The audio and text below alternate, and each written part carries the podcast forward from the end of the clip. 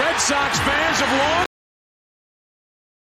Looking for a casual baseball podcast to listen to? Well, Baseball with the Bard, presented by Clovercrest Media, has just what you're looking for. Tyler Bard and Noah Cross cover a wide range of happenings in the M L B and then dive into a deep focus on the Red Sox and Yankees. Join us every Sunday at eleven a.m. Eastern Standard Time for your weekly dose of Baseball with the Bard. Welcome to Sports Talk with R and J. I am Steve Risser along with Justin D'Onofrio. And it was a sad day yesterday in the sports world. Uh, obviously, uh, yesterday, Tiger Woods got into a major car accident, one, one car crash. Uh, his car was uh, uh, turned sideways. It was a, just an awful, awful, awful thing. Uh, he had to be rushed. He had to be taken to the hospital, obviously. Uh, he's, he, he was taken to a Harvard U C L A Medical Center with uh, injuries to his lower right leg and ankle.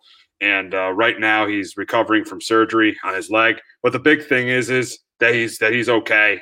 And he and and because when I saw that, I thought when I saw that car uh, flipped over sideways, I thought the worst. I thought the worst hap- I thought the worst might happen, and we and we might have lost him yesterday. I, I thought I thought I thought the worst might have happened when we saw that. So I am just so relieved that this wasn't. This was bad. Was it? But it wasn't as bad as I as I thought it was going to be. But still, just uh, just just another just another turn in Tiger Woods' life. As we remember, he got in that big car accident in two thousand nine. Uh, uh, then because I mean, and, and then and his career kind of went downhill a little bit. And then we obviously remember the uh, the D U I in two thousand seventeen. But then remember how he came back and won that Masters in two thousand nineteen. And that's one of the greatest sports moments we've seen in the last decade. Him winning that, uh, him winning that Masters. I mean, that was one of the best sports moments we've ever seen. But another turn for Tiger Woods as he was uh, go, driving to a photo shoot with Justin Herbert and Drew Brees.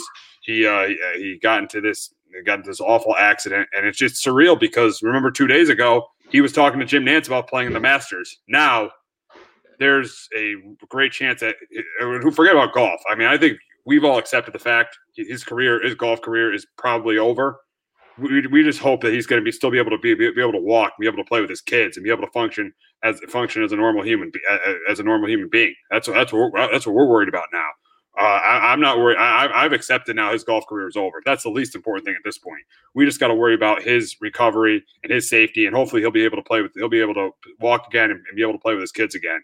So that that that to me, that's my biggest concern. I, at this point, I've accepted that his golf career is over. Yeah, you know, um, it, it, it to probably, you know, more than like, because he was just recovering from back surgery too still, so he just had that done. I, I'm with you. When I saw that wreck, I, I thought the worst too. That that thing was, that, you know, you just saw the picture of it, and it was like, oh boy, he, you know, it, it did not look good. Um, you know, and then you kept hearing too, they came like, oh, they did do the draws of life. No, they didn't. Yes, they did. Like, you know, it, but yeah, you know, it was just very unfortunate um, to see that happen. I guess in that area too, what the deputy was saying, it sounds like a lot of people do eighty in a forty-five mile per hour zone. Because I guess even the Good Samaritan that tried to help him, um, that person's car got hit too while trying to help him, by trying to help Tiger. So, you know, it seemed like it was a dangerous area.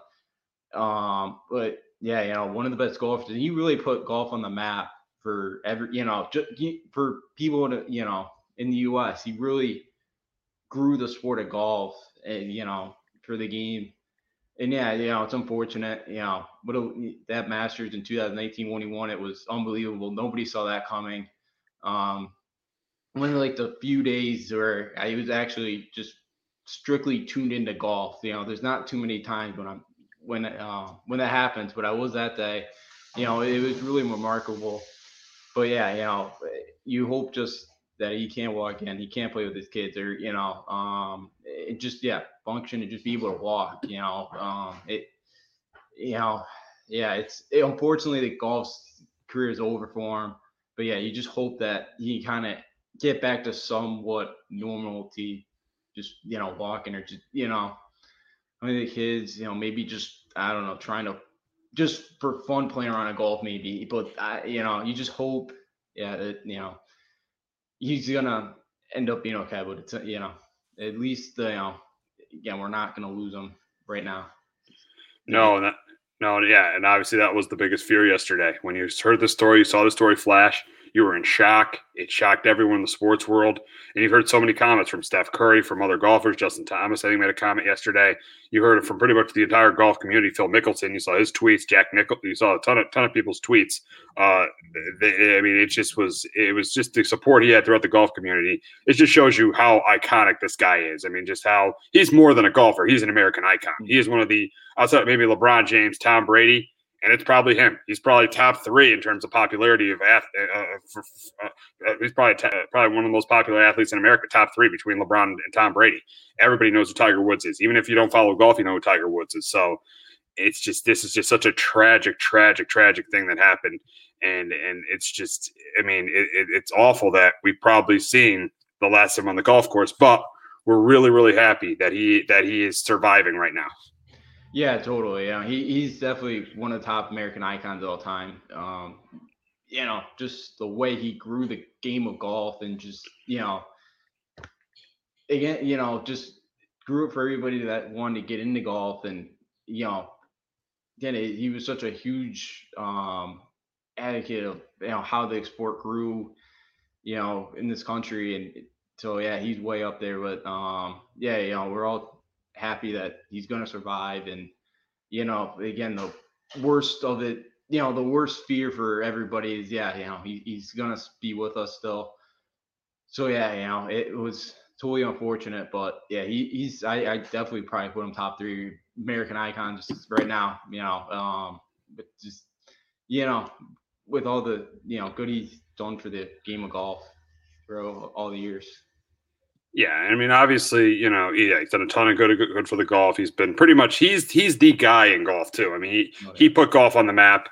I mean, if there's a big tournament and Tiger's in it on a Sunday, everyone's watching. If he's not, people are probably not watching. So he is just so so huge to the to uh, to the game of golf. And we're no doctors. We really can't speculate on what what's going to happen with the injury.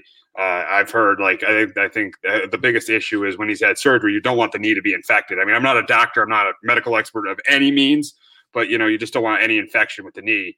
You just hope, hope that there's no infection or anything. And he's and he's just able to, you know, have a, a recover from this. I mean, as Obama treated, don't ever count Tiger out. That's why I'm never counting out a return. But I think, obviously, a return is less than likely. But it's clearly the le- – like, it, it is the last thing. Uh, it's the, clearly the least important thing right now is is, is is a return to the golf course. That that's that's that shouldn't even be on on, on anybody who's doing shows, anything. That should be the last thing that should be discussed is a return to the golf course. The number one thing that should be discussed is is that he's okay, because I know this is an American golfer, but this also is a human being, and like like all of us. And that that, that could have ha- what happened yesterday could have happened to any of us. So we're just happy that he that that that, that he's okay. Uh, yeah, getting on the golf course right now is so uh, is, is is is is so low on the uh, it's, it's just it's just not, it's such a low priority right now compared to his health and his, his safety right now. It's it, the golf course right now. It really him getting back on the golf course doesn't matter. His health and safety would matter much more. Yeah, yeah, it summed up perfectly. It definitely, yeah, none of us should be worried if we ever watch him on a golf course ever again. It's that he's healthy, that he's okay. You know, yeah, that, you know, nothing gets infected, hopefully. You know, we're not doctors, you know, like something like that didn't that happen to Alex Smith. You know, you, you don't want to see that happen to Tiger. I know Alex Smith's been got through it and he's back on the field, but, you know, um, yeah, you just, you definitely right now just, yeah, you don't want to speculate on when he's going to come back or anything. It's just, yeah, can he get healthy? You know, can he walk? You know, when will he be able to walk again? You know, when's he going to be able to kind of return to some normal life for him? Uh, you know, it's kind of what we all should be worried about right now. Yeah, and obviously I like that you brought up Alex Smith, because these, I mean, they're not comparable, but they're kind of similar yeah. situations, you know, with the with the with the with, the, with their both both their injuries and, and and getting back on the golf course. But I mean, obviously, we'll. That, that's a story for another day. Will he, yeah. you know, say he could, he could and, and a lot of people have said, you know, maybe he should reach out to Alex Smith, tell him how did he go through this? How, how, did, how did he end up going through this? But, you know, to me, it's just all about, is he going to be able to, the first step is, is he going to be able to be, you know, is he able to walk again, be able to, you know, be, be, play with his kids again? That's the first step for me. I'm not worried at all. And I've said, I know I've said this a couple of times, I'm not worried about at, at all about him getting back on the golf course. Yeah, uh, same with, you know, same here. I, you know, just obviously wanting to see him walk again, and you know, yeah, you know, be definitely be a good thing. Maybe he does kind of reach out to Alex Smith. You know, obviously it is different different situations. You know, Smith took a hit, you know, took a hit in the game, you know, Tiger with a car accident. But again, you know, they both kind of went through, you know, um, dramatic, you know, some bad leg injuries. So yeah, you know, just, you know, for, for now, just hopefully, um, you know, focus on getting back and, you know, again, just walking is like the first step for him right now. And yeah, golf is way down there in the totem pole for him. Absolutely. Absolutely. So, you know, we'll see how this story unfolds, and there's going to be a lot to the story, but we'll see how it ends up unfolding. But we got to move on to the N F L. Before we get to the big trade that happened last week, we're going to talk about Big Ben and uh, uh, Steelers president, Steelers owner uh, Art Rooney the Second uh, said that uh, he's expecting Big Ben to be back. Uh, uh, he's expecting Big Ben to be back uh, uh, this year. They expect him to be back. His cap hit is huge, forty-one million dollars right now, for a player that really regressed in the second half of the season. I think I think for the Steelers, for Big Ben, it comes down to two things. You either restructure your deal or you're going to have to retire, because if he doesn't restructure his deal, I wouldn't be surprised if the Steelers cut him, because if he cuts or retires, it's only a twenty-two million dollars cap hit. The Steelers will save nineteen million dollars in cap space if they cut Big Ben or release him. So it's either it's either release him or he's going to have to restructure his deal.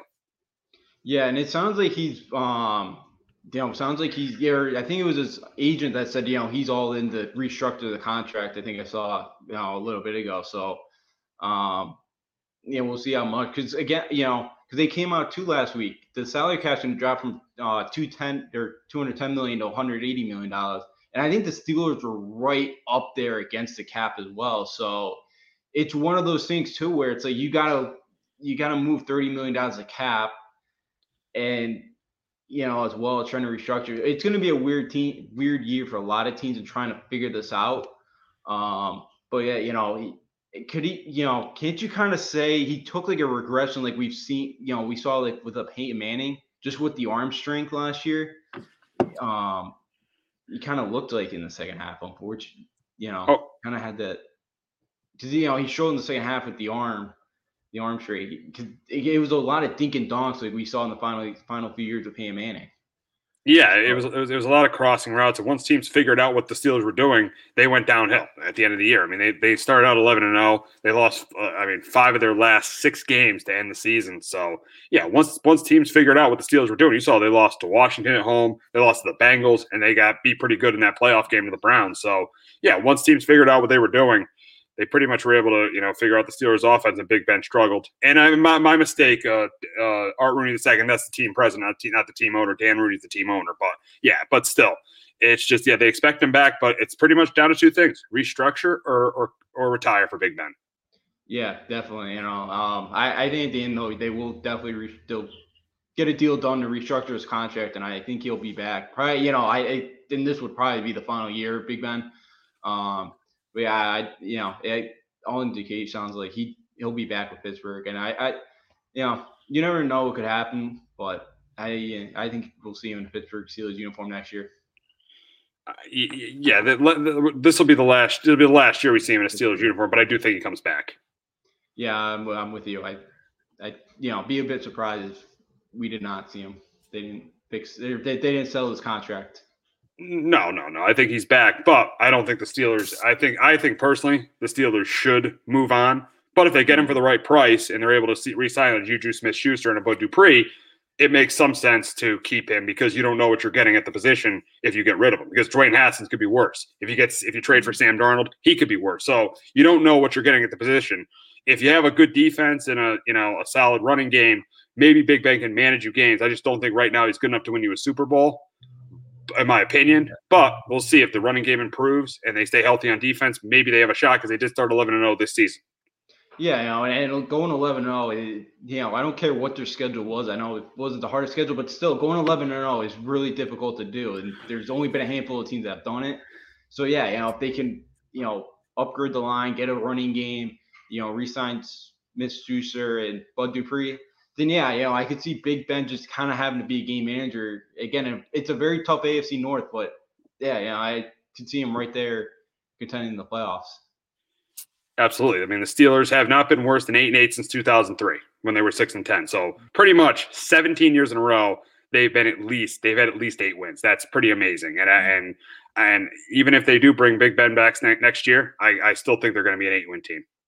Yeah, I'm, I'm with you. With that defense, even if you lose Bud Dupree, that defense is still pretty good. I think their defense would seal them some wins. I definitely think they def- finish over five hundred once again. Absolutely, absolutely. So we got to get to the big trade in the league uh, last week as uh, the the uh, Eagles traded Carson Wentz to the Colts for a third-round pick this year and a second-round pick in twenty twenty-two, which could turn into a first-round pick if the Colts – Uh, I think if the Colts make the playoffs or Carson Wentz plays, I think seventy-five or seventy, seventy or seventy-five percent of the snaps. But I really like this trade for the Colts, and here's why. I think, obviously, the Frank Wright thing. I wrote an article about this, the Frank Wright uh, thing with, where he was the offensive coordinator of the Colts in two thousand seventeen, when, when of, the, of, the, of the Eagles in two thousand seventeen when Carson Wentz had his best season. I think him and Frank Wright are a good match. I think the offensive line, I'm not the biggest O-line guy, as you know, but it is still as important, and I think this is a really good offensive line and a much better offensive line than he had with the Eagles last year. As you saw, the Eagles did had, had Lane Johnson out for most of the year, and they had Brandon Brooks out for the entire season. So I think he's with the he has a much better offensive line. He has a better running game with Jonathan Taylor. Jonathan Taylor was third uh, was third in the N F L in rushing yards this year. Uh, rece- the receivers, there's a little bit of a question mark. They don't have a true number one, but I feel like Michael Pippen Junior, who didn't, loan Carson Wentz, who didn't give his jersey number away to Carson Wentz, I think he, he could emerge as the number one receiver, and we'll see what the what the Colts do with T Y Hilton. Uh, and and obviously on, on on the defensive side of the ball, this is a top ten defense. This is a, a great front seven with uh with with uh, DeForest Buckner, Justin Houston, and the best linebacker in football. And I hope Jace is hearing this because he is Darius Leonard. So he they have the best linebacker in football too, and a pretty good secondary because Xavier Rhodes had a pretty good year too. So top ten defense. A good offensive line, good running game.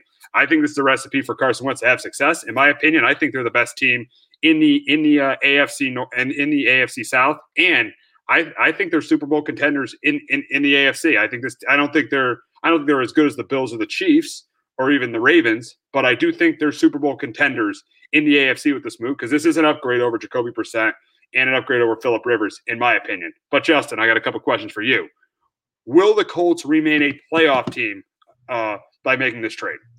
I think they will. Um, you know, Carson Wentz, I think for him, he really just has to come in here and be a game manager. You just talked about it. They have a top ten defense. You know, they have a good running game. You know, they, ha- they have some good weapons. I think as long as he just comes in here and manages the game, and they also actually, the Colts, yeah, two, the um, second fewest sacks in the league. So as long as he doesn't turn the ball over, he doesn't make a ton of mistakes, they should they should have ten, ten, I, you know, they should have double-digit wins. Um, I saw they lived the ninth highest odds in the, to win the F C, which I thought was kind of low. But who was ahead of them? What uh, um, I would say, I would, I would all right. I, here's the teams I would think would be ahead of them. I would say the uh, obviously the Chiefs and the Bills, uh, probably mm-hmm. the Dolphins, right? Yep. Dolphins, yep. uh, Browns, yes. Yep. Ravens, yes. Yep. Steelers, yes. Yep. Uh, that's six. Titans, yes. You're tied. Yeah. Yes. Titans. That's that would be seven. They were tied with the Chargers. Oh, tied with the Chargers. That makes sense though, because her, because I mean, I don't think it makes. I think they're a better team than the Chargers, mm-hmm. obviously, but it does make some sense because of Justin Herbert. But so you say ninth their odds to win the A F C. Yeah, I think they're. I'd say. I'd say in my opinion they're fourth. I, I put the Ravens. I put the Chiefs, and I would put the uh, and obviously I put the Bills ahead of them. Yeah, you know, because it was high because their win pro, their win projection went from nine point four before Carson went down. It's at nine point seven. So it's like Vegas doesn't really. You know, they're not, they don't really think this moves a needle much. It, I think, here's the thing, here's the thing about this move. Uh, they've, the Colts have averaged nine wins a year the last two years with having below average quarterback play. This could be the best quarterback they've had. So I think this is a, I think this could be an eleven, twelve win team with Carson Wentz. Now, am I saying they're the best team in the A F C? No, but I think it'd be eleven, it could be an eleven, twelve win team with Carson Wentz. In my opinion, I think a lot of Wentz's struggles were because the Eagles' offensive line was terrible. He didn't have any we- any weapons uh, in the passing game. Zach Ertz had his worst season last year. He was on and off the field. Uh, the Eagles, the receiving core was abs- was absolutely terrible. Miles Sanders was clearly their best offensive weapon. So I, I yes, he didn't play well, but I think I think what was around him in Philadelphia, I think, really led to Carson Wentz not playing well. Now, am I saying Carson Wentz is a great quarterback? No, but I think with the right pieces around him, I think he, he could succeed, and he proved that in two thousand seventeen. Yeah, yeah, I, and I think he can. I'm worried that he's just too broken that even Frank Wright can't even fix him at this point. That's what I'm worried about. Um, and then I, you know, I think I mentioned a couple weeks ago when we were still talking about it. You know, it was an Eagles reporter saying it's he's uncoachable. Like, so again, maybe maybe adding getting Frank Wright back, maybe you know they have a better relationship, because it came out that him and Doug Peterson didn't talk for like the final ten weeks of the season. So who knows? But I, you know, it's definitely an upgrade over Jacoby Brissett or Phillip Rivers right now. So it's like I could see this move really panning out for the Colts. I really could see it where it's just. Yeah, I could see them getting ten nine wins and just being kind of mediocre. You know, it, it's it's really one of these cases where it, it could be a great move or it could be a, a flop, you know. So but. two yeah, so two questions I'll ask you.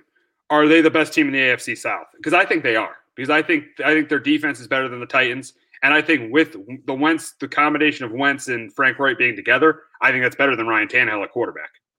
Yeah, you know, and I think too, yeah, I think the Colts stay healthy too on defense. I think they could shut down the Titans offense. And who knows, again, the Titans really have to upgrade their defense. You know, who knows what they're going to do to fix that. But at the moment, I think the Colts um, would be the favorite. I, you know, in the A F C South, I, I take them over the Titans right now. I just, um, with their D, I think as long as Wentz manages the game, doesn't make mistakes, I think they're better than Titans. I just don't trust Titans defense, um, yeah, at at at the moment, kind of the big thing. But yeah, I, I'd put them uh, top of the A F C uh, South right now. Now the last question: are they a contender in the A F C? In the overall overall in the A F C, you said how Vegas had them. It was Vegas, right? That Adam projected yeah, for yes, ninth. Yeah. Are they a contender in the A F C with this move? Uh I I think they are. What do you think?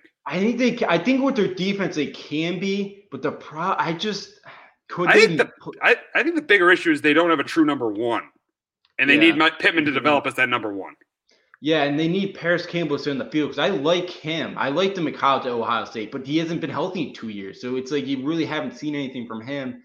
Look, and two, they should have beat the Bills on the road. They, you know, they, they should have won that game. In the yeah, playoff. They outplayed them. They outplayed them. I mean, they ran the ball. They ran the ball really well. I mean, they out, they definitely outplayed the Bills in that playoff game. They very easily could have beaten them on the road.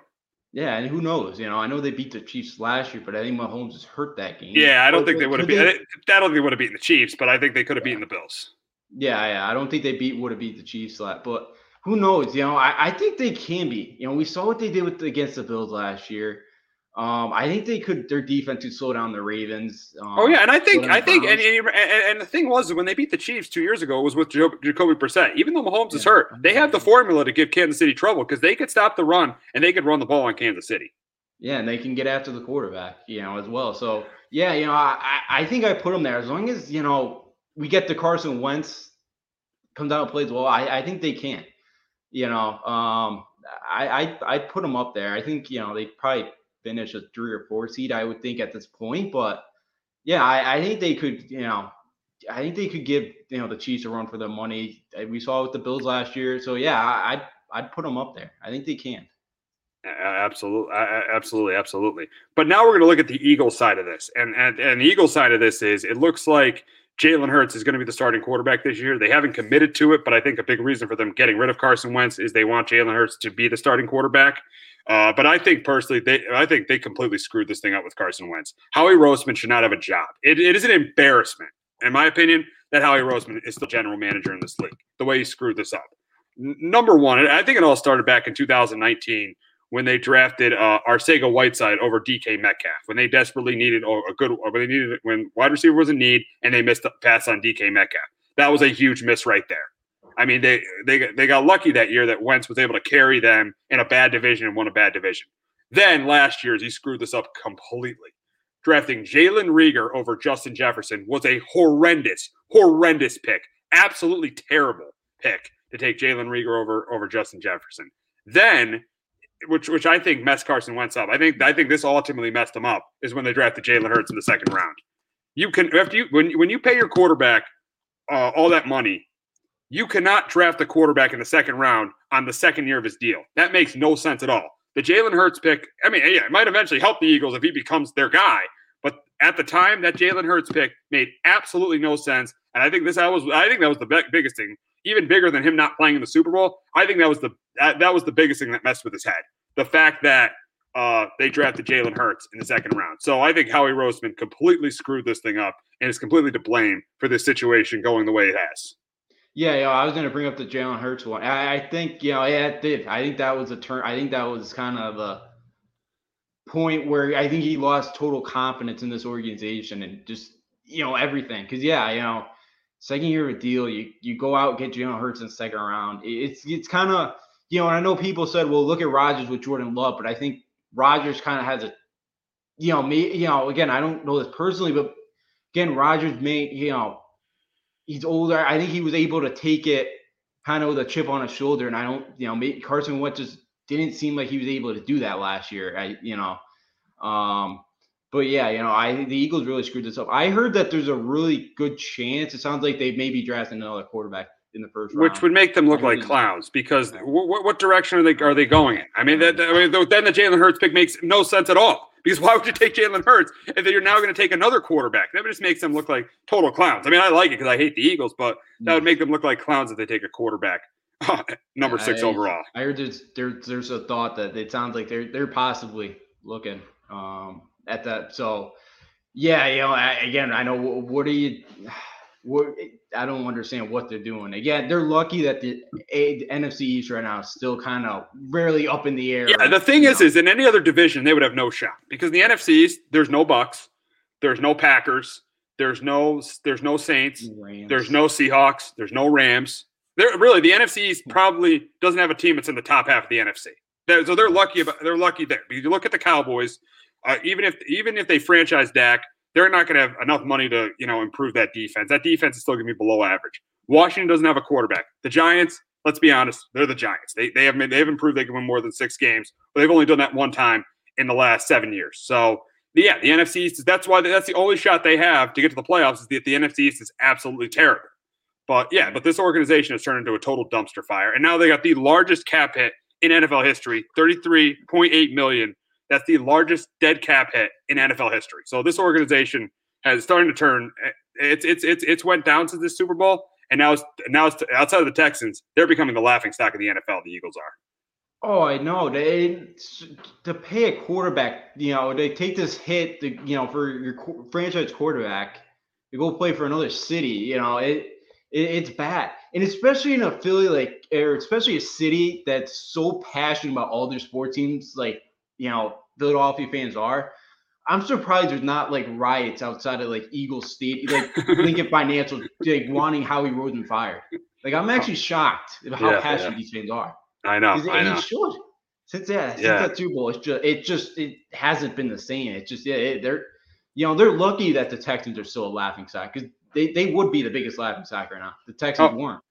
Oh, absolutely. Absolutely. I mean, just just terrible decision-making over the last – I mean, they're really, since two thousand nineteen, them and the Texans have made the two worst decisions. If you recap what the Eagles have done since the nineteen, since two thousand nineteen, paying Carson Wentz all that money, which became a mistake which became a mistake because they ended up trading him two years later. Then they obviously miss on – you know, they miss on D K Metcalf, uh, miss on Justin Jefferson, you know, draft Jalen Hurts. I mean, I don't think – that might not end up being a bad move, but when you're paying a quarterback all that money, it ends up being a bad move. So – I don't. I just don't understand how Howie Roseman has a job. I don't. I don't, need I don't it, need it. It, it, My, it, I have an Eagles friend. He's he's he's been done with Howie too. Yeah, it, he's got to be. I mean, you give him credit for what he did in two thousand seventeen, but since yeah. then he's been absolutely terrible, and he needs to be fired. Yeah, yeah. He struck magic in a bottle. You know, with the way Foles came, Foles came in the playoffs, and well, what they did in that playoff run, and yeah, you know, it's kind of like they struck magic in a bottle. And yeah, yep. it's been downhill yep. since. And they, and let's be honest, they were lucky that Belichick benched Malcolm Butler because there's no way they, w- they win that Super Bowl with Tom Brady having the game they had if Malcolm Butler doesn't get benched. Yeah, I, you know, and, and that's still one of the craziest decisions that we yeah, still yeah, probably that, will never hear about. Ever. Yeah, you'll never hear about it because Belichick's won all those Super Bowls, so you'll never you'll never hear about any explanation of it. But you know, still, it, it, you know, still, okay. you know, that, that's the only reason the Eagles won that Super Bowl. Yeah, yeah. We like Nick Foles made him look like a, we made it kind of you know, look like a Tom Brady out there. Yeah, they, exactly. You know, they don't Tom Brady. But yeah, exactly. You know, since that moment, it just it's been awful. Yeah, yeah, absolutely, absolutely. So we are going to move on to the N B A, and uh, in I think in a week from Sunday there's the All-Star game. But on Thursday they announced the All-Star starters. Yesterday they announced the reserves. First, we'll go over the Eastern Conference starters. The starters are uh, Bradley Beal leading leading the N B A in scoring. Kyrie Irving, those are the two guards. That's the backcourt. Uh, Giannis uh, and Durant, the two forwards, no surprise there. And then Embiid, the center. No, really no surprise any of the starters. Yeah, maybe you have Harden start instead of uh, Bradley Beal, but I think Beal earned it because, yeah. you know, he leads the N B A in scoring. So I got no complaints with the, any of the starters in the East. In the East. No, me neither. Ben, I, I, you know, I'm with you. Yeah, Harden's been playing great since he, you know, been in Brooklyn, but Bradley Beal, the lead scorer, I think, you know, Washington's not very good, but they, like, imagine without Bradley Beal how bad this team would be. So yeah, I'm fine with Bradley Beal starting. Oh yeah, absolutely, absolutely. We, we go over the starters in the uh, in the Western Conference. Uh, we got uh, uh, let me see, uh, Steph Curry, Luka Doncic as guards, uh, LeBron and Kawhi as forwards, and then Jokic as, as as the center. The only issue with the West is, and there's a big, there's a little, there's, they're both great players, but a lot of people might go Lillard over Doncic, but that's that's just so hard to decide because they're both great players. I mean, you saw what Doncic did last night against the Celtics, hitting those two huge shots, hitting those two huge threes. So it's really close between the two. Oh, stop it. Stop. Oh, Jace, come on. Or Mitchell. Give me a break. Donovan Mitchell is hey, not on. I got the best record, but come on. Donovan Mitchell is not on a – He's not. He's. He's. He, come on. He's not on. Stop. He's not on a. Uh. Uh. Th- those guys level. Please give me a break. Okay. Why don't you? You know. Why don't you win more than one playoff series and then talk about Donovan Mitchell? Okay. Come on now, dude. Come on. Uh, please give me a break with Donovan Mitchell. I like that. Donovan Mitchell's. Donovan Mitchell's the best Jazz player since Karl Malone. But come on. He's not. He's not. He's not Dame Lillard. And he's not. Uh. He's not uh, Luka Doncic. Okay. Give me a break there, please. Okay. But yeah, that's the only issue I would have with the with the uh, starters it, it, for the Western Conference. It'll be a Lillard, uh, D- Doncic thing, and we'll we'll we'll go back to the res- to the reserves in the East. You got a uh, Jaylen Brown, uh, James Harden, Zach LaVine, Ben Simmons, uh, Julius Randle, my Nick, my guy from the Knicks, Julius Randle, Jason Tatum, and uh, Vucevic. And I got a couple snubs, and I think there's two big snubs. There's a uh, Trae Young, and I think and I think Zamo- I think Trae Young's the biggest snub in the East, and I think uh, Sabonis is a uh, is a snub too. And I, and I, and I, and I would have, and obviously I think the guys who shouldn't be all-stars is Bam Adebayo. I'm, I can make, you can make a case for Bam Adebayo. Yeah, I, might, I, might, I might, I might take Bam, uh, but I think Vucevic is a little bit better because Vucevic could shoot threes and Vucevic is the Magic's best player. And I think Sabonis is a little bit better than him too. So, but Bam, you can make an argument for Bam. That's a good argument Jace has there. But I would say the two, the, the biggest snub was Trae Young. And, and I think the guy who shouldn't have made it was Ben Simmons. I'm sorry. You shouldn't be averaging thirteen and a half a game. You're the third best player on the team. Uh, you you, you should not you should not be an all-star. I'm sorry. Ben Simmons is not an all-star, okay? He's the third best player on that Sixers team. Yes, he's really good defensively, but he's averaging thirteen and a half a game. Trae Young is averaging like twenty-five a game, and he can't miss from three, and he's the best player on the Hawks. He should be an all-star, not, not Ben Simmons. So I think that was a – I think Trae Young was definitely the biggest snub uh, in the Eastern Conference. I mean, yes, you could argue Vucevic, Sabonis, and Bam, but Trae Young, the biggest snub out of all the reserves in the Eastern Conference. Yeah, you know, I'm actually, I actually, because I know you talk about Young, I, I do, I thought Bam was, and I know Vucevic has been great this year, and I saw him drop like forty-seven on the Kings two weeks ago. Um, yeah, he was very impressive because he, you know, Bam Adebayo is almost averaging a double double. I think you know, uh, he, you know, um, just because, and I know the Heat team's not very good this year, but. Still, you know, I love the way you defend. I love the way you score, um, rebounds. They're not playing well, but I still think, you know, I still think he's a bit better. I know Vucevic is the Magic's best player and all that. And I know he's kind of, you know, they have Gordon as well. Um, uh, Gordon's not that good. I think Fournier is better than Gordon. Off, man. He's falling, yeah, he's falling off the last, you know, couple of years. I actually wanted the Kings to trade for him, but a few years ago. Um, But yeah, you know, I, um, he's got like five and a half assists. I like the way um, I've always I've been a Bam Adebayo fan, so I probably would have taken Bam over that over. I'm um, so kind of um, Bam, but you know, um, over like a Ben Simmons, yeah, because I don't get Ben Simmons. He's averaging thirteen points. He's not that thirteen and a half points a game. I just don't under get understand. He's six foot ten against all these points. Just dude, just. just You know, he doesn't develop a three-point shot, which he doesn't develop a three-point shot, which is ridiculous. Which absolutely, it's just absolutely ridiculous. I'm tired of seeing this guy in the All-Star game. He is so overrated; it is unreal. He's one of the most overrated players in the N B A. And yeah, for the number one overall pick, all right, he's a solid player. His game does not work to be a great player in today's N B A. These aren't the days where you could average seventeen a game and be a great player like Jason Kidd was, like Steve Nash was, like uh, like John Stockton was. Those days don't exist anymore. If you're a point guard, you got to be averaging over twenty points a game. You got to be shooting threes. I'm sick and tired of all the Ben Simmons. Oh, Ben Simmons, he's so great defensively. I'm sick and tired of it. He is not an all-star. It is ridiculous he's an all-star. Yeah, he's, uh, if he could ever develop a three-point shot at the side, because it's like you just back off of him and just, you know, you project the drive. But, again, it, guys would have to be in his face of three-point line if he could ever develop a shot. I, he would be so much better if he did. Yeah, it's not a game game anymore where it, it's not – you got to have a three-point shot to usually survive in this league. Even it's centers do. Even even yeah. and even centers and do to be great like players. Yeah. Embiid yeah, does. Uh, Jokic does. Vucevic does. Uh, Anthony Katz does. All the top four centers in the league have good three-point shots. So yeah. it just – to me, it just makes no sense how you could have Trae Young not an all-star and have Ben Simmons an all-star. It makes no sense to me. Yeah, I know. I know. Trae, Trae Young's having a uh, really good year too. I know the I want you know, and I think maybe part of it's too because I think there was a there was some there was some optimism of this Hawks team, and I know they have not been playing well. They've struggled, so I wonder if that's part of it. Like, and, you know, oh come you know, on, he's he's the best player on the team. He is. I know he is. I that, that's what I'm thinking. Maybe.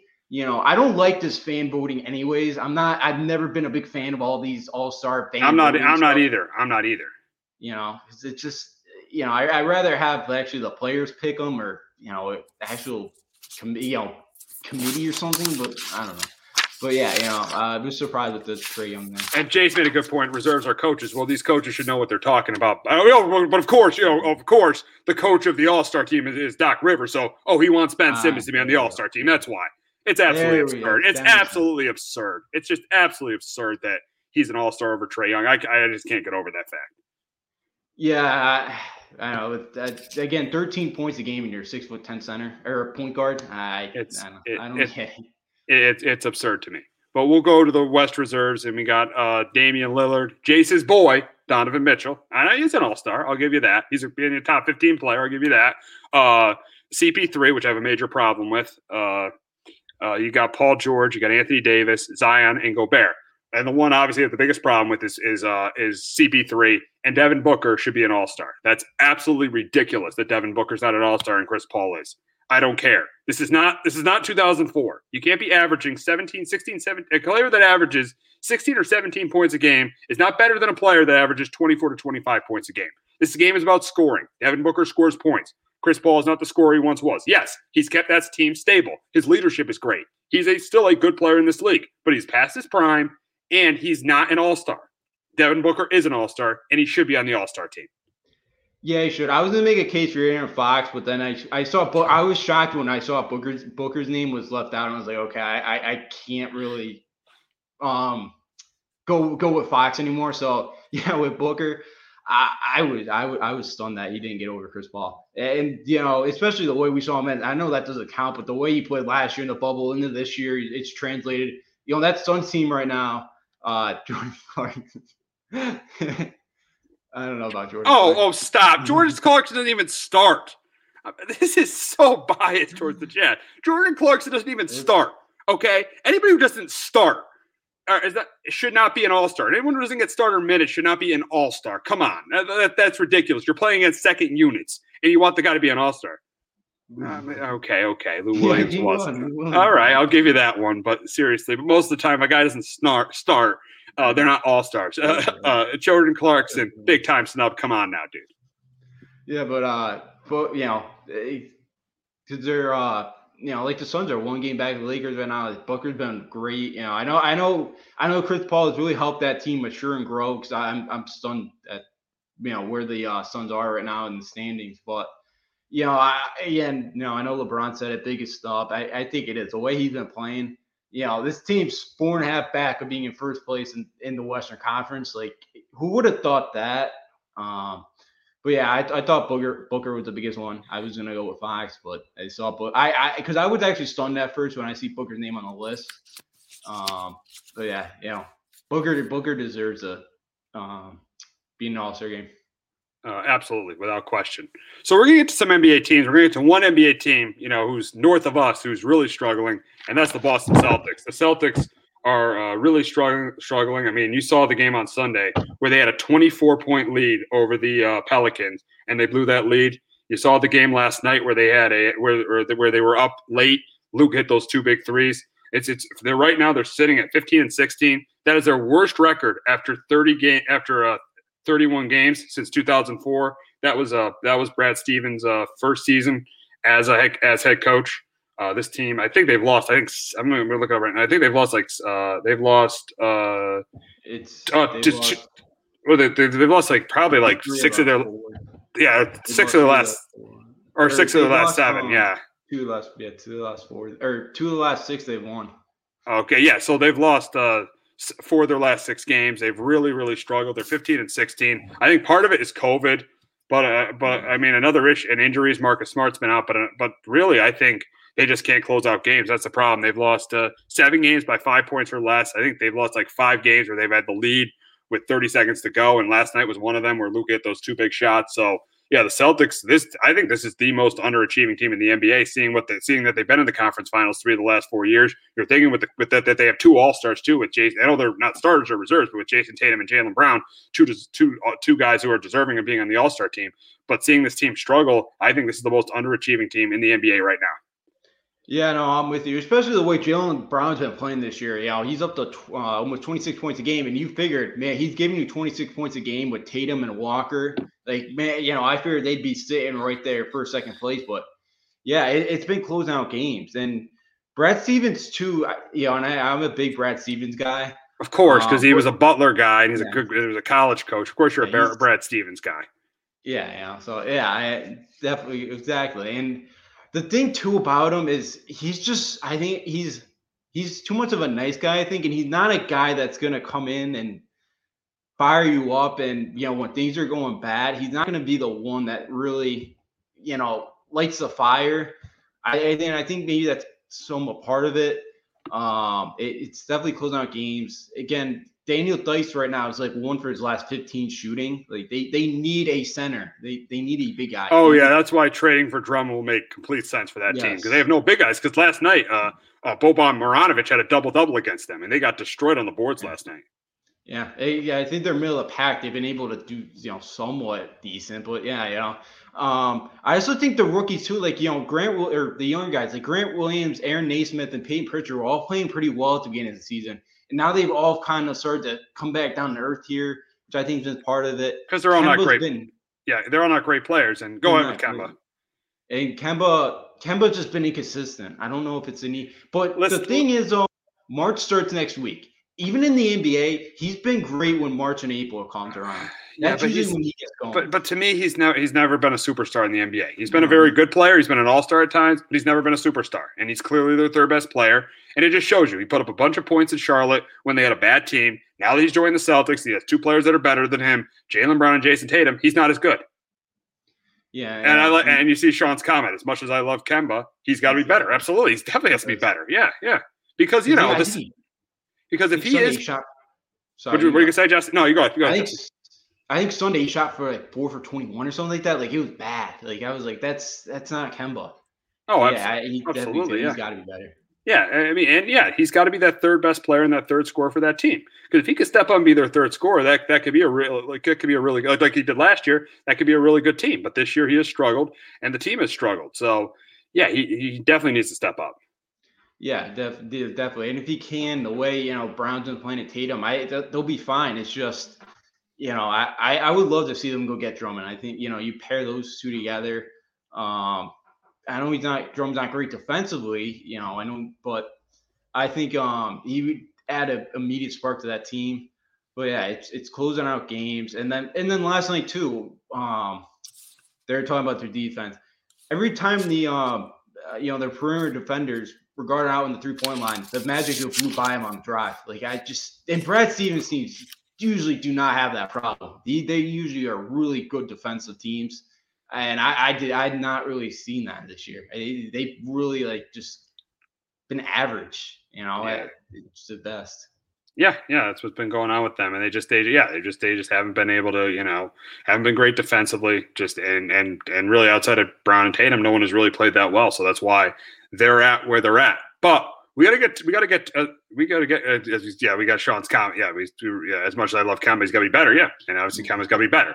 But we got to get to uh, the uh, the one of the games tonight, and that's the Lakers and the Jazz. And, I mean, who cares who wins? The Lakers are going to be without Anthony Davis, so I really don't care if the Jazz win this game by double digits. digits. The big question is, are the Jazz the best team in the West? I think it's a pretty easy question for me. They're absolutely not the best team in the West. I think I'll, I'll give them this.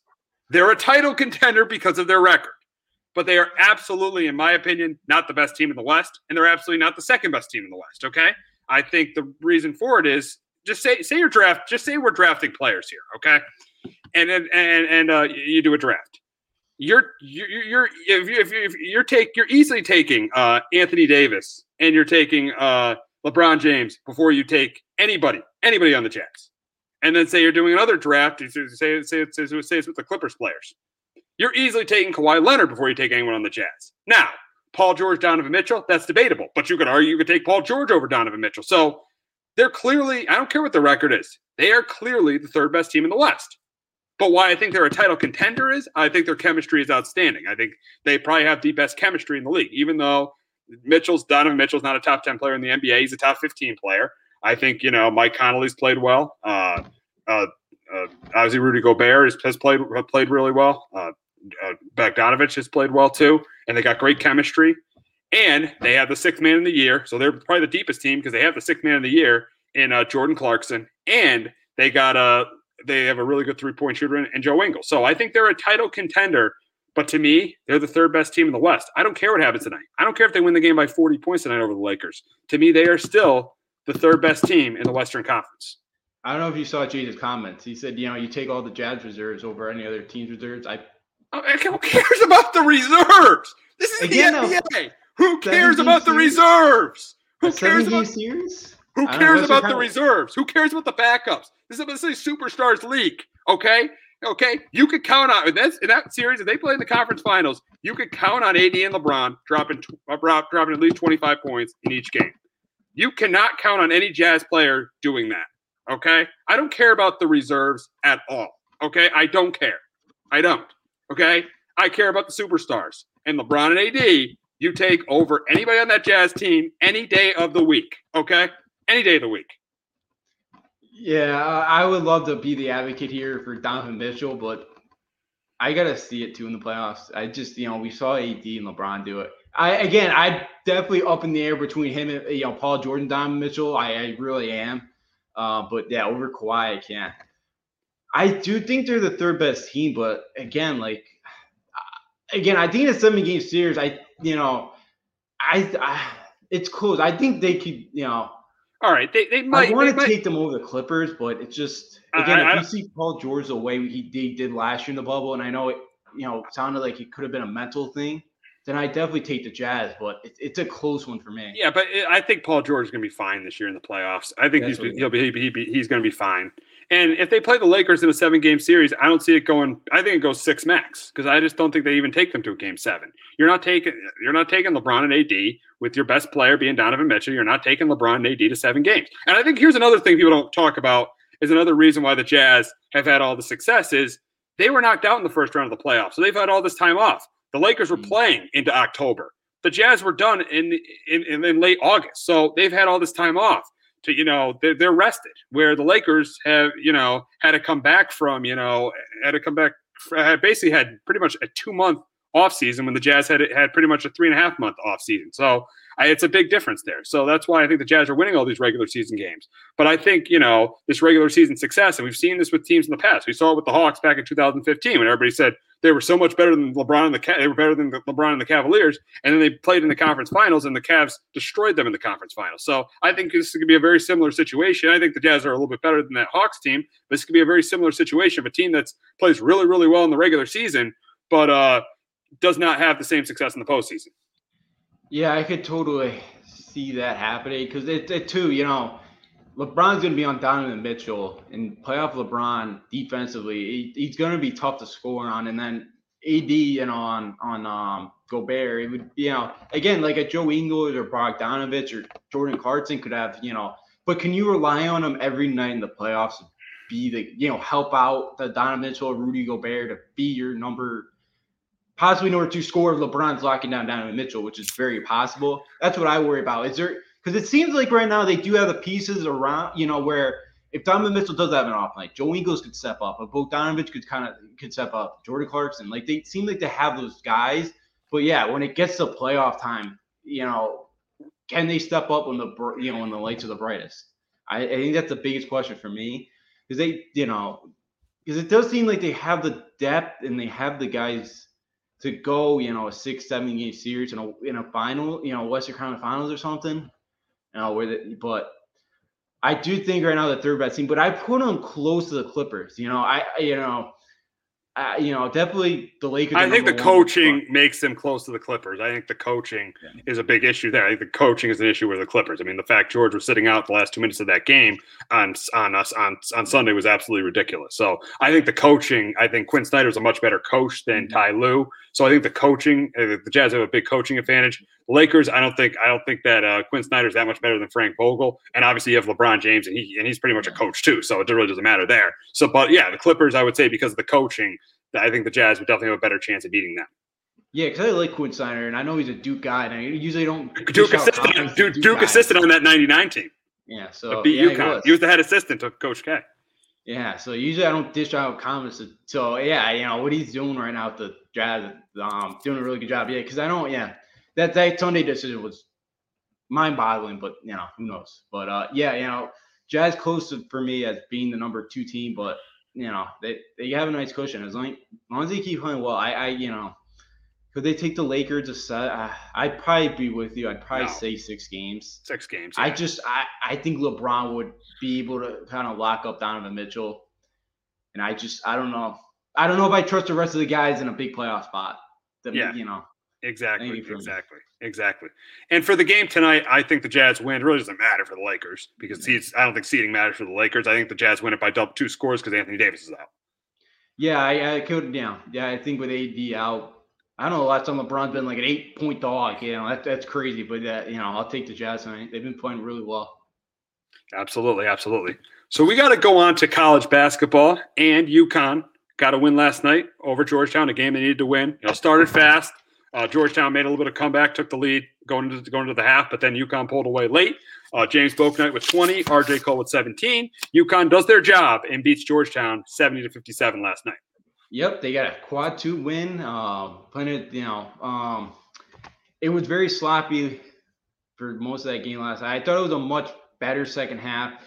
The p- biggest issue I still have is, you know, especially with Hurley, it, he was a point guard. And the thing is, when they're in the half court offense, they, they it's just I don't know if you know, Steve, but they move and they, when they run their offense in the half court, they're they're going um half speed. Like they're just going through the motions. It looks like, yeah. And it's pretty tough to score when you're going half speed. Like again, I don't know if that's what they do in practice, or I would think not, but. That's a huge issue, and you gotta run. And I kind of Calhoun used to have a quote: "If you go half speed around here, you're gonna like get a lot of rest during games." That used to be a Calhoun quote back in the day. Yeah, imagine Cal. You know, again, oh, yeah. I, Calhoun with the way they run their offense. Yeah, that, yeah, that, I know. You know. It's it's it's methodical. The half. I agree with you. The half court offense is methodical. And I I don't know why I you know, but and with Hurley being a point guard, and you know it, you know it, that.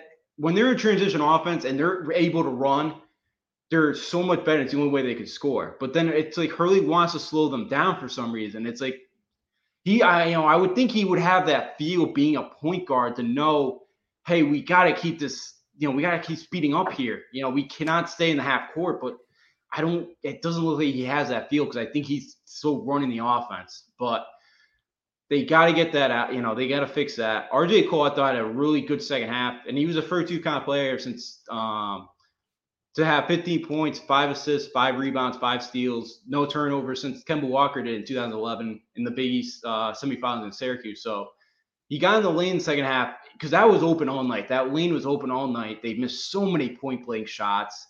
You know, Sanago, again, you know, He still should be a high school senior this year. Like, so he's still really young.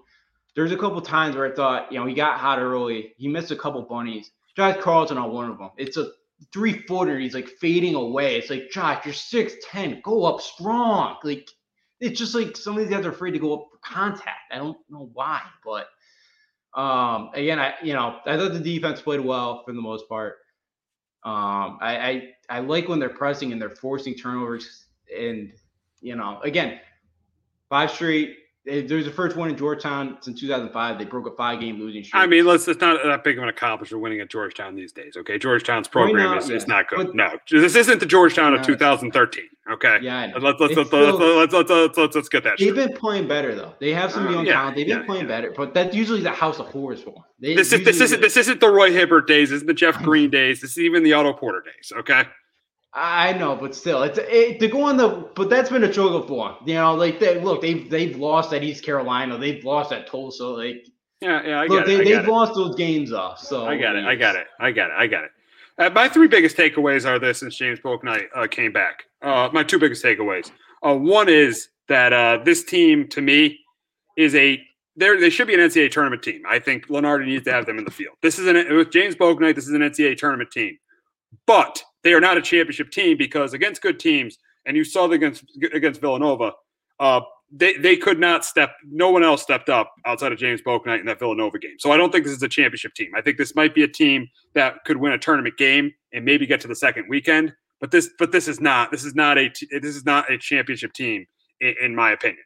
Uh, second second secondly, James Bouknight, for as well he's played, my concern is, is his three-point shooting. His three-point shooting has not been good. I think he only made one three last night. Didn't make any threes against Providence. Made the first two threes of the game against Villanova, but he didn't make any threes after that. So I think his his three-point shooting has has, has has not been good. And I think teams in the tournament, good teams, are going to be able to just not let him drive to the basket, uh, not not not guard him, uh, not guard him out on the three-point line. And I think that – and force him to shoot threes. And if they do that, I think that's the best way to contain James Bouknight. So I think his three-point shooting needs to get better. Yeah, definitely. You know, I don't know if it's just he's not in rhythm yet or what. I liked how Hurley managed him last night that he did on Saturday. Because Saturday, you can see he was absolutely gassed. And I – you know. Um, but, yeah, it, you know. Um, then adding one more point with Bouknight, he needs to stay off the floor. I've never seen somebody more on the floor than he is. Like – he's going to get himself killed out there, especially in the N B A. They're going to eat him alive. Yeah, he's got to be able to stay on his feet. He's going to hurt. He's going to get. He's going to continue to get hurt. But. And I think one thing he is he has to do more is he has to when he's penetrating, he needs to kick the ball out. He can't just keep going to the basket. He's got to when he's, when you penetrate, you got to kick the ball out. You got to create. You got to make some other guy. Yeah. Do I think Bouknight is a great player? Yeah. But you got to make the guys better around you. I want to see that a little bit more in tournament time when he's driving to the hoop and guys converge to the basket. I want to see him kick the ball out, kick, get the ball to R J Cole, get the ball to, to Tyler Polley, get the ball to Tyrese Martin, set them up and make them hit big shots too. Yeah. I like that. Yeah. Cause you know, again, cause guys usually just stand around and there's not much movement. Again, they're all, you know, cause we've seen when Polley, if Polley is on, he's wide open. He'll hit it. Martin's very streaky, but again, I you know he's open more more likely than not. He's gonna hit it. R J Cole, I, I I think he's been playing better the last two games. Again, he's a guy that I, if he gets hot, he will make his shot. So yeah, I love to see James Bouknight penetrate more and dish it out. I, I think it would be really um again because then people respect it more, and then you know we've been because yeah you know everybody kind of converges on him because yeah they know he's going up to the hole and. Yeah, again, and that would open up two, three guys, you know, maybe even four guys wide open outside, you know. So I would love to see him to do that more. Um, but yeah, it's still kind of um, with the three point shooting too. It yeah, it's still a little, it's still concerning. But again, I hope he's just trying to get in rhythm right now. It's still because um, you know he didn't look great Saturday. Um, just you know, conditioning wise, still I still don't know how healthy he was. I still think. It still may bother his elbow may be bothering him a little bit.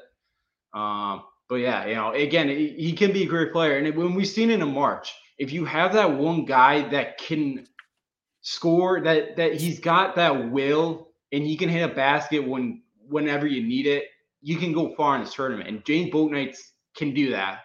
But if nobody else can, then yeah, it, again, you can just box and one them. And again, you your tourney runs over. So yeah. Yeah, and we saw with UConn's championship teams, you know, Kemba Walker had uh, had Jeremy Lamb. Uh, Shabazz Napier had uh, had Ryan Boatwright. So he had he had Boatwright. He, he, so they had that second guy that was consistent. I don't know if UConn has that second guy that's consistent.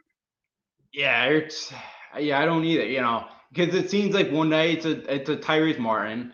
One night's an R J Cole. You know, we've seen Powley have good games. We saw Gaffney have twenty points in a game. So, yeah, it's just – it could be any one of these guys, but it just – they all are not consistent at the same time. And it's if they were, it would be a scary team. But, again, I don't know if, if it's just – COVID just affect everything, rhythm, who knows. But, yeah, if they can have that second guy, then, yeah, this is a scary good team and a team that could definitely – Again, I think, you know, they sit if they can get in at that, like, I've seen one bracketology where they have a nine seed, but I would like to say away from the eight, nine game. But if they can get like a ten, eleven, maybe if they could get their way to like a seven, they make a run the Big East tournament.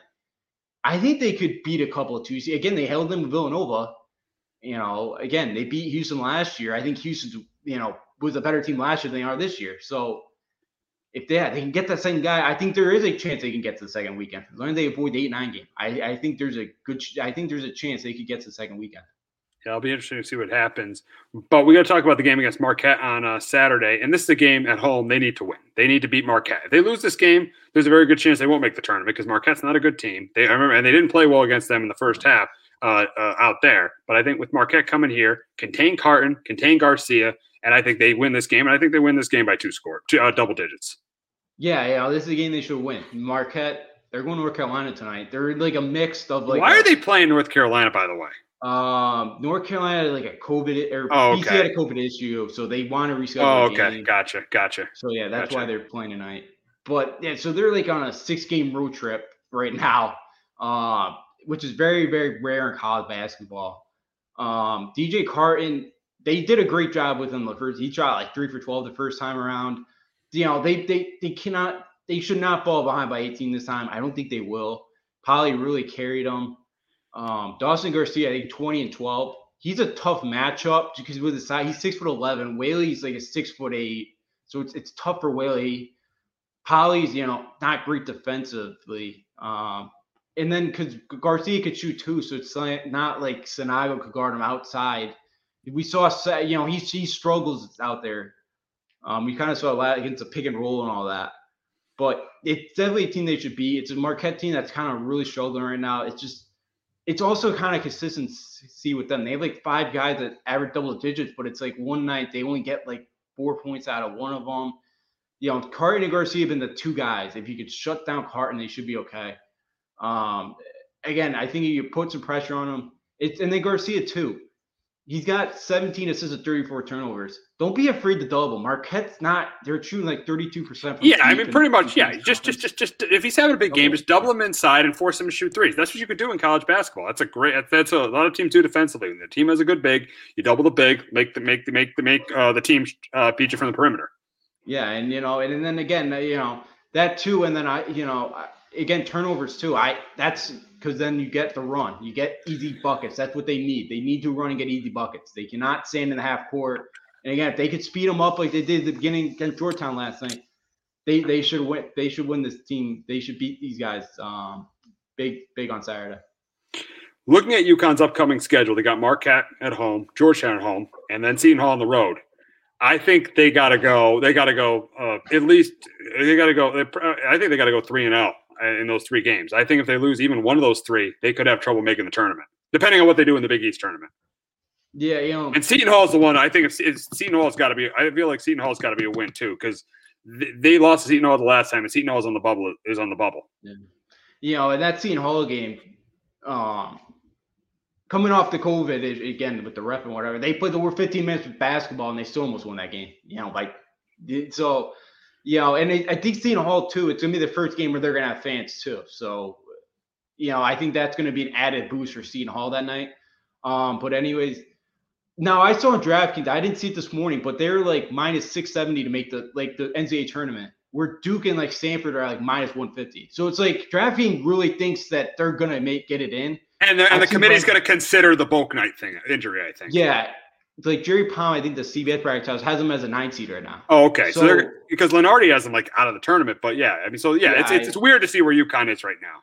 Yeah, it's a weird thing, and I think the committee's gonna evaluate him with a with Bouknight in there. I think they will. Again, yeah, three and zero. They should go three and zero in the final. Again, at Seton Hall is gonna be a tough one. I am worried about that, but yeah, you got to take care of it. Marquette and Georgetown.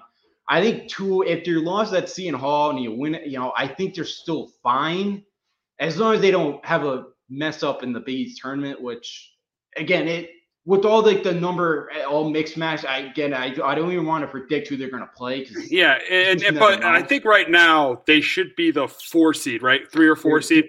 Yeah, so they're if they win out, lost. If they win out, would they be the three? Yeah, because they they're two they're two back in the win column at Seton Hall, but they both have six losses. So they knocked Seton Hall to seven losses. So if they win out, they beat Seton Hall, they'd be a three. They can't they're down two losses at Creighton, but um or actually Creighton played sixteen games. So I don't you know I don't think win percentage why they could you know I don't think see Creighton losing two games the next few weeks. So they'd be a three. Yeah, that's where you had them before the season. Yeah. Yeah, it goes both probably Providence. I, and, I didn't trust Providence. It, and it's not like uh, it's not like uh, this is the this is the Big twelve or the Big ten or the A C C, but still, it's a weak. I didn't feel like it's a weak year in the Big East because seeing that uh, uh, that seeing that uh, Providence isn't as good. Uh, Seton Hall lost uh, Miles Powell, uh, Marquette lost Marcus Howard, so it's not as good of a year in the Big East. But still, being in third is still is still good and should be good enough to make the tournament. Yeah, you know, and it's a, it's a young – a lot of these teams are young. Like Butler's like the second youngest team in the conference. Even Marquette's young. Georgetown's young. Saint John's is young. They've been a surprise. Xavier's even young. So it's like – it's one of those things where, yeah, it's a, it's kind of down. But finishing third in the Big East, you know, I don't – they never got the top three in the American. So it just kind of shows Which, that, which in my opinion, was an embarrassment. But, but, but yes, that's another story was. for another day, yeah. Yeah, it, it was. So, yeah, I, I again, I think – they'd be great as, you know, being at that three. I think they finished fourth, I think, because I, I don't think coaches in the conference knew what we were going to get from UConn. So, um, and, you know, with what we've seen, they, you know, definitely finishing third is a great, great start to it. And, again, you hung out around with Villanova on the road. You should have been Creighton at home, and then you didn't have Bouknight on the road. So it's like they could be right, you know, they're like – They're right there, you know, like they're they're right there. So I again third third again I, I got no problem. I knew Villanova and Creighton were going to be a class of this league, and it was kind of okay. UConn should be like the class the next the second tier. They should kind of be that first team in the tier two. Yep, yep, yep, yep, yep. So uh, we'll see what happens with UConn, but we got to get to a story in college basketball that happened last week with Jalen Johnson opting out. And seeing the team's success with Jalen Johnson opting out because uh, Duke has won their three games. They beat Wake Forest. They beat Virginia on Saturday in the big game. And they beat Jim Boeheim, who made comments about this, and uh, Syracuse uh, it, it, on Monday on Monday night. And they beat him pretty good. They beat him by double digits. So right now, the biggest question is, and and, and you follow, obviously you follow college basketball more than me. I know you have an opinion on this. Is Duke two, – two-part question. Is is is, is but this is probably this is pretty much the same question because of, you know, Boeheim's comments saying that they're a better team without Jalen Johnson. Is Duke a better team without Jalen Johnson? I did not think they were until Monday, and I was kind of reading more into it as last week went on.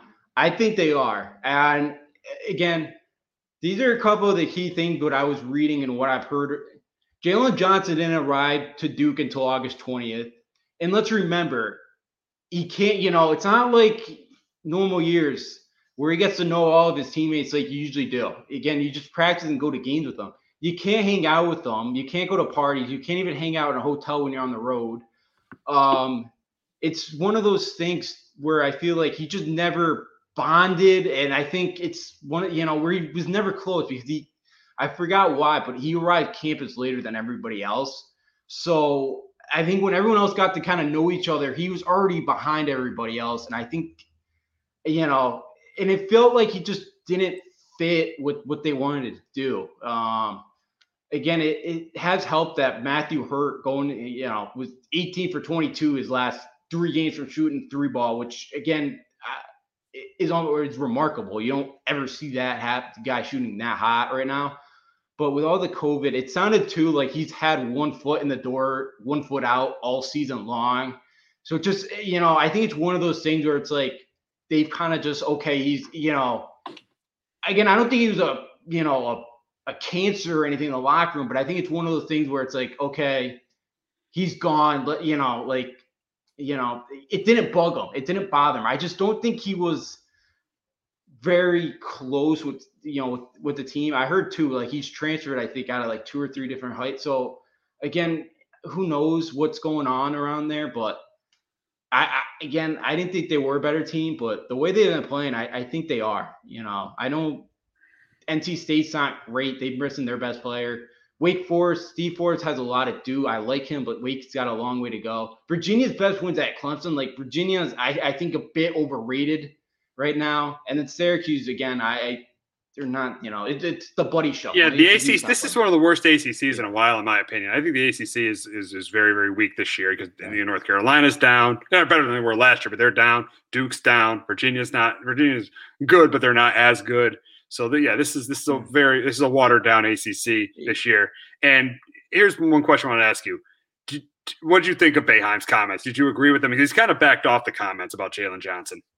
Yeah, you know, I so actually when he first came out and he said, "Yeah, they're a better team," I didn't agree with that at first. Now I think they are a better team, Duke. But again, worry about your own team, Boeheim. I know, I know. I don't get that. Yeah. Again, him and Krzyzewski, they, they, you know, every time Krzyzewski says something, Boeheim's got to back him up. Like they're just, they were like, it's like a partnership, those two. Um, yeah. Again, worry about your own team, Boeheim. Again, learn, teach your team how to play man-to-man defense because it doesn't work anymore. Oh my God, did you see that on Monday night? Dude oh couldn't miss God. From three. No, that's I, why. That's, He's he's a dinosaur right now, Jim. In my opinion, Boeheim's a dinosaur. He's oh, yeah. he's obviously with what he did. Well, it happened a couple of years ago. He shouldn't be he shouldn't be coaching, but he's a dinosaur. He will he refuses to play man to man defense. Yeah, he, he does. And I know you got to teach it, but like in this day and age, you know, Steve, you know, even the college guys are are, are much better shoes than they were ten years ago when Carmelo was here at Syracuse. Yeah, it, it may be time for, for Syracuse yeah. to get rid of him. He, he, no, he needs well, no, yeah. I know it should be, but I don't want him to. He, he, recruiting's taking a big hit. Look, they don't play anybody. Like Buddy, he, you know, guys don't want to go there because of Buddy. I think. Oh God, that program! It's amazing how far that program has fallen in five years. It's been great. Again, they they missed the Big East. UConn's really fallen off. UConn's fallen off yeah. and coming back, but Syracuse is going is in a free fall right now. They are right. in a free fall of it's a pro- program. Yeah, for UConn fans, it definitely is fun to watch. It definitely. But is. Did you actually see him two the, two weeks ago? He picking his nose again. He had the max down. He's picking his nose on T V camera. I heard about like, that. Yeah, man, yeah, yeah. Come on, we're we're in pandemic. Get the max down. Picking your nose. Oh yeah, yeah, yeah, exactly, exactly, exactly.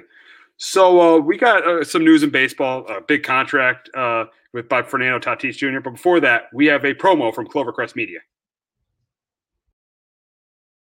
Red Sox fans have longed to hear it. The Boston Red Sox are world champions. Can you believe it? It hasn't happened at Fenway Park for ninety-five years. Fires. Swing and a miss, strike three, it's over. The Red Sox have won the World Championship. Tune in to the newest show presented by Clovercrest Media. It's Obie's Backstop Podcast. Catch it twice a week, every Red Sox series finale on your favorite podcast platform.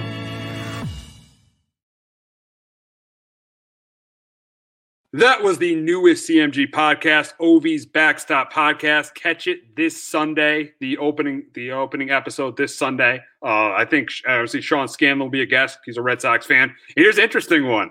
Joe Aguirre's going to be a guest. Oh, oh uh, Joe is, Joe's going to be a guest. Oh, Joe's going to be on that podcast. That's going to be interesting to see Joe on a Red Sox podcast. Oh, I'm going to be interested to see Joe on that podcast. Oh, like oh man! Like oh, boy. Or something. Oh yeah. This yeah, yeah. It's I don't, I don't know. I, yeah, that's good. That's good. Oh my God, him and Alex Cora. if you, if you, because we know something about Joe. Joe hates Alex Cora, so oh, that's yeah. going to be fun to see him go at it about Alex Cora. So yeah, Joe's going to be one of the. I mean, I don't know if he's going to be a regular guest on the show, but he's going to be a, a guest on the Red Sox podcast with, with Obi. That's that's going to be that's going to be interesting there. Yeah, uh, to see to, to, fun, to see Joe on to see Joe on that. But, uh, yeah, uh, Backstop Podcast, Ovi's Backstop Podcast. Uh, it's going to be done twice a week after every Red Sox series. First episode is this Sunday, so definitely check that out. C M G's newest podcast. Even as a Yankee fan, I think it's nice to have a Red Sox podcast uh, going on. You know, we, obviously we've had the roll call going on for a while. Uh, so it'll be nice to, you know, being here in Connecticut, it's nice to have, you know, both teams being represented here at C M G uh, with, with, with the Sox and the Yankees. And, you know, just our goal now in the fall probably has to be is maybe getting the Patriots represented uh, to, to get the get a Pats podcast going and get the Patriots represented. So yeah, Justin would like that.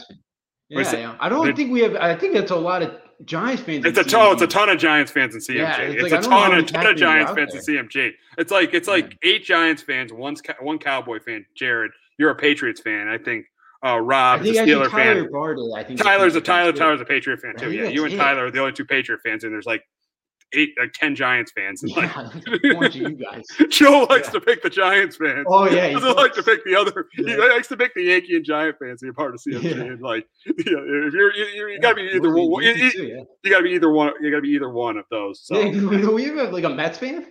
I, yeah, Isaiah's a Mets fan. Yes, yes. Oh, okay, Isaiah's okay, a Mets yeah, fan. Okay. Yeah, yeah, yeah, so, yeah. Okay, so we have a Mets, but that's about it. Mostly Yankees too. Yeah, mostly Yankees too. You're just seeing who the president is. That's what he wants. Yeah. He wants the Yankee surprise. And Giant fans on there. So yeah. Oh, so again, O V's Backstop Podcast uh, this Sunday opening episode, uh, and then uh, twice a week during the season. So check that out. But we got to get to baseball. We got to get to Fernando Tatis Junior fourteen years, three hundred forty million dollars. They pretty much just, you know, locked him in as being their franchise player, and they should. He's a five-tool player. Has speed, power, average, great defensively. He is a top ten player in baseball, uh, and I and I, I think this is a really good move for the Padres to get to to uh, sign Tatis Junior long term.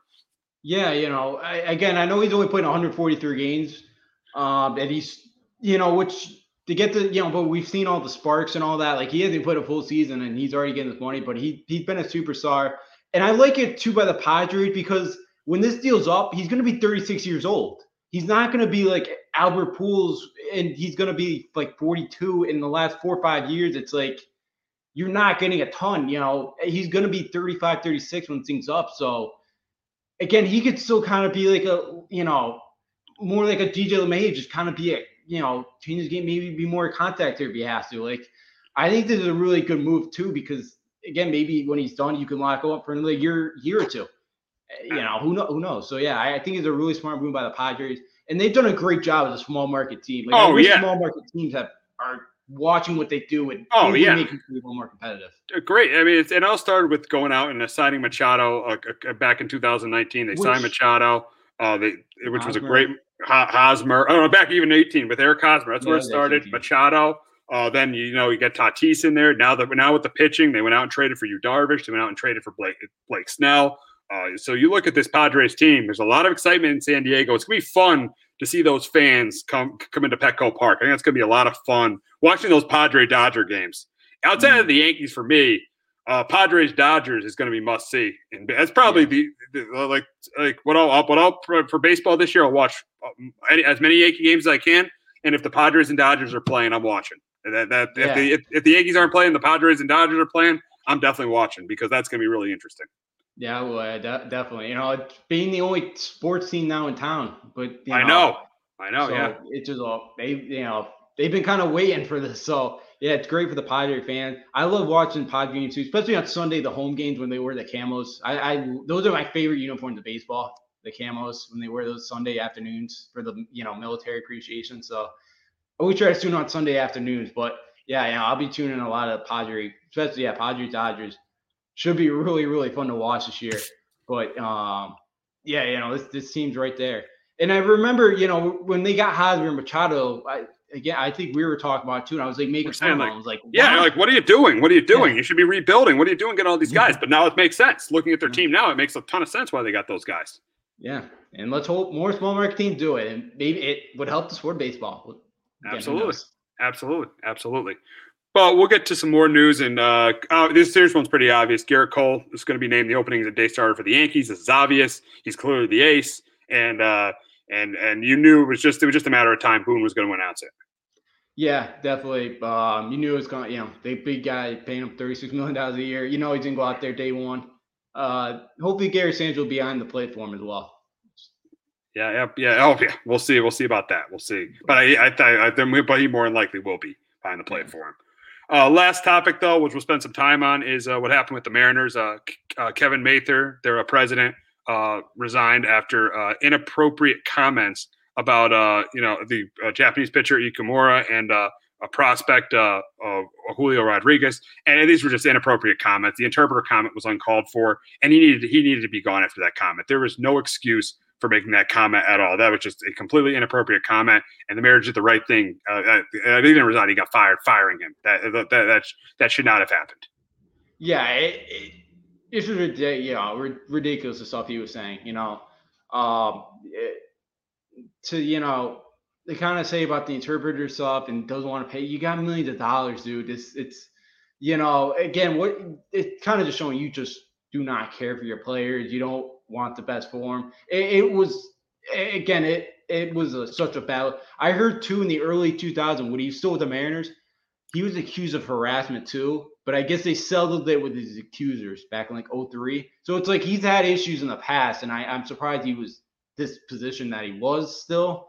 Um, I heard that. But, yeah, it, it again, it, it was awful. You cannot be you cannot be doing that. And that guy had no place in sport baseball or in, in any sports organization. Yeah, no, no. For those comments, no. We should never get a job at all. I mean, it's a dis- disgraceful comments. You don't make comments like that towards minorities. It's disgraceful. It's embarrassing. And you should never I should never be hired. I mean, it's it's yeah. it's it's humiliating. And even the G M was embarrassed when he made those comments. Yeah. And they and they should, you know, that that whole organization, it's been actually since he took the job, he's been there since ninety-seven. So they, they've been pretty much awful since the moment he's been there in that organization. So you wonder why uh, he's had this job something. as long. Yeah. I wonder why he's had this job this long. I, I don't know. I don't know. I, yeah. It's crazy that he did have this job. This, I'm know, not, I'm not um, going to lie to you. I didn't even know who that was until he got fired. Yeah. I mean, yeah, I never heard it. I, you know, I never knew their president, you know, that guy's name. Yeah. Until, until he was fired. I didn't either. So yeah, you know, it kind of just shows you, he really, I don't know, a no, you know, Has, yeah, he hasn't done much for that organization at all. So, yeah, just absolutely embarrassing, the, oh, the comments he said. It's awful. Oh, oh, without question. And the Mariners made the right thing getting rid of him, and now and now they're moving on without him, which which which is completely appropriate. Yeah, they had no issues there. Yeah, you know, he should. Because he called the best pitcher too very boring that they have. Like, it just, you know, you just got, you know, I don't, I, I don't know why he ever brought these things up. Yeah, and even you saw, you saw uh, Kyle Seager's wife making com- comments too about, about this, saying, you know, they may not re-sign him. He's just making just completely dumb comments. It's just awful. Yeah, again, like, why do you ever speak? I know it was like a rotary you know, thing. Yeah, I'm like, I never heard of that till after the fact. Like, I, I just don't understand why. Like, what are you? Again, like, why are you? Why are you an? You know, why are you in this position that you are? If you seem like you have no interest in the players, like, why yeah. are you just? It makes no sense. Like, I would think in a spot like you would enjoy what you did, but it doesn't really seem like he did. He just loved to just rag on the players. Again, like, it's on him. It's on him. Like, it's, it's on, you know, it totally just, I, I just don't get it. I never thought I'd see an actual owner, like, speak like that. It's just embarrassing. Oh, absolutely. It absolutely is. It, it, it, it, it absolutely is embarrassing. But we're going to wrap up the show, and we don't really talk much much hockey much, but seeing that we're both Ranger fans and uh, this is a this is their best player, uh, uh, uh, and Artemi Panarin, he is taking a leave of absence for uh, accusations, uh, for assault accusations back in Russia back in two thousand eleven.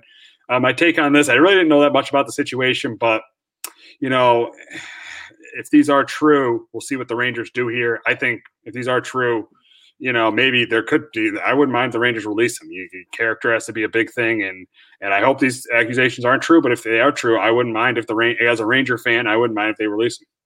I actually, what I've heard is this is not because now this is his former coach who that he played in the K, KHL team or whatever, um, who is a supporter of um, Vladimir Putin, and his teammates on that team said those don't add up. The way the Rangers came out in their statement in the N H L, I do think that this is something where they're just trying to come after him. Again, like it, it, it sounds like he still has family over there too. So it sounds, I think, too, he's because he has spoken out. I think he's called like um like over there like like lawless. Um, he's been in possession way too long. Like he's kind of going off after the Russian government, which again, it's a communist country. And so it sounds like everything, it sounds like that accusation is false and they're just trying to get him for something. And again, it sounds like he doesn't know right now, or this was like two days ago. I haven't seen anything else on, you know, but he doesn't know if his family's safe right now. So it's like, how can you concentrate on hockey when you don't even know your family's okay right now? And I think that's kind of the big issue.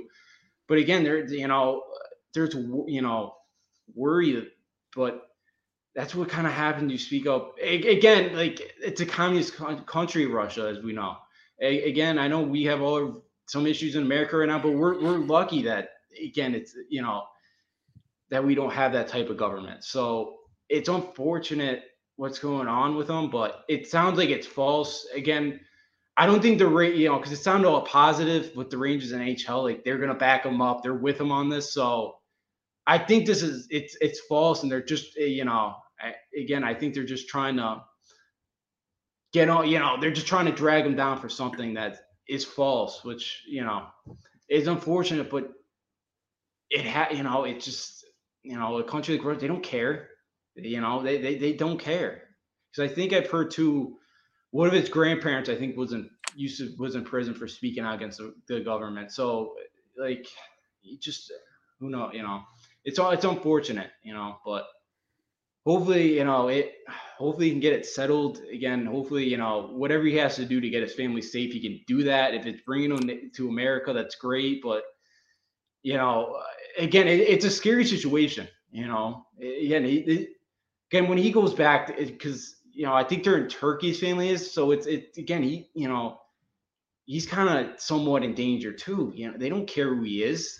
Like, it's, it's, it's kind of a scary situation, you know. But um, actually, the last thing too, because I, I heard from a couple of Rangers writers that, you know, talked to like the gov- or the hockey rays in, in Russia. And they said this story was not gaining like a ton of traction, which I think Russia wanted to, to gain some traction on this and make him look like a bad person, to make like Russia turn on, you know, something like that. But again, hopefully, you know, you know, he could just get everything settled and his family's, you know, safe and okay, and he can help in whatever way he has to, and definitely takes take as long as you need.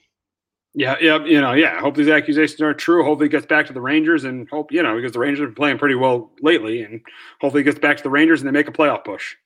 Yeah, you know, it, yeah, hopefully he gets back, you know, some point to help him. But, you know, with the short season and all this, you know, it's a tough division.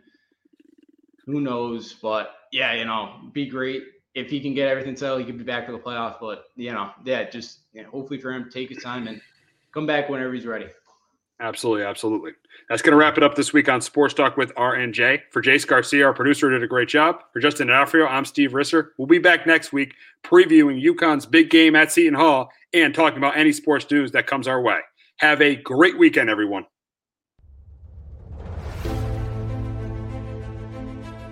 I love wiffle ball. No other way to explain it. Just something about the game. Feel of the grass,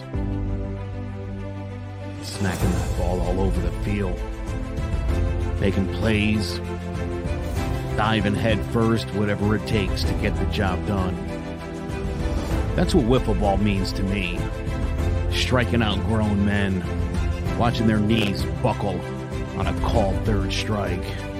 Sit out, bud. And then, of course, the home runs, the base hits, the big, big home runs at the big moments.